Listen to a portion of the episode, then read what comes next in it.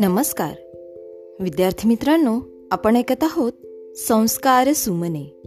संस्कार सुमने या कथामालेमध्ये मी विद्या गवई नरवाडे आपल्या सर्वांचे पुन्हा एकदा हार्दिक स्वागत करते. विद्यार्थी मित्रांनो आज आपण बाजीराव पेशवे आणि शेतकरी ही गोष्ट ऐकणार आहोत. चला तर मग ऐकूया आजची गोष्ट. बाजीराव पेशवे हे मराठा सैन्याचे सरसेनापती होते. अनेक युद्धात विजय मिळवून एकदा ते सेनेसह आपल्या राजधानीत परत येत होते. वाटेत माळवा येथे त्यांनी आपल्या छावण्या टाकल्या. बरीच घौडदौड केल्यामुळे त्यांचे सैनिक खूप थकले होते. त्यांना खूप भूक लागली होती.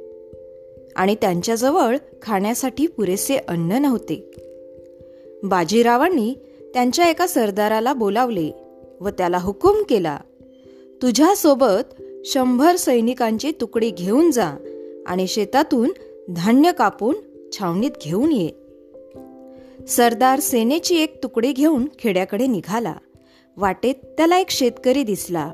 सरदार त्या शेतकऱ्याला म्हणाला कृपा करून तू आम्हाला या प्रदेशातील सगळ्यात मोठ्या शेतात घेऊन चल. शेतकरी त्यांना एका भल्या मोठ्या शेतात घेऊन आला. सरदाराने आपल्या सैनिकांना हुकूम दिला. धान्य कापा आणि पोत्यात भरा. हे पाहून शेतकऱ्याने सरदाराला विनंती केली महाराज कृपा करून या शेतातील धान्य कापू नका. मी तुम्हाला दुसऱ्या शेतात घेऊन जातो. तेथे धान्य पिकून तयार आहे.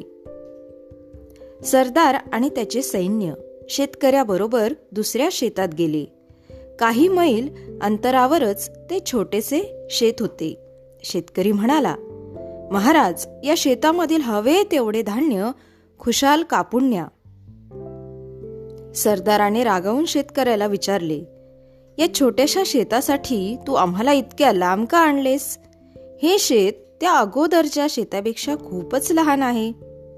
शेतकरी नम्रपणे म्हणाला महाराज रागावू नका. ते शेत माझे नव्हते.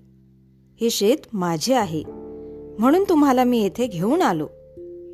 रागावलेला सरदार शेतकऱ्याच्या उत्तराने शांत झाला.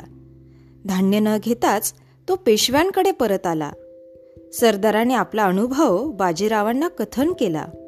तेव्हा पेशव्यांना आपली चूक उमजली. ते स्वतः शेतकऱ्याकडे गेले. त्यांनी त्या शेतकऱ्याला धान्याची किंमत म्हणून सोने दिले व त्याच्या शेतातून धान्य घेतले. विद्यार्थी मित्रांनो नम्रपणाचे नेहमी चांगले फळ मिळते. या ठिकाणी आपण थांबूया. उद्या पुन्हा भेटू एका नवीन गोष्टीसह. तोपर्यंत सुरक्षित रहा आणि काळजी घ्या. धन्यवाद.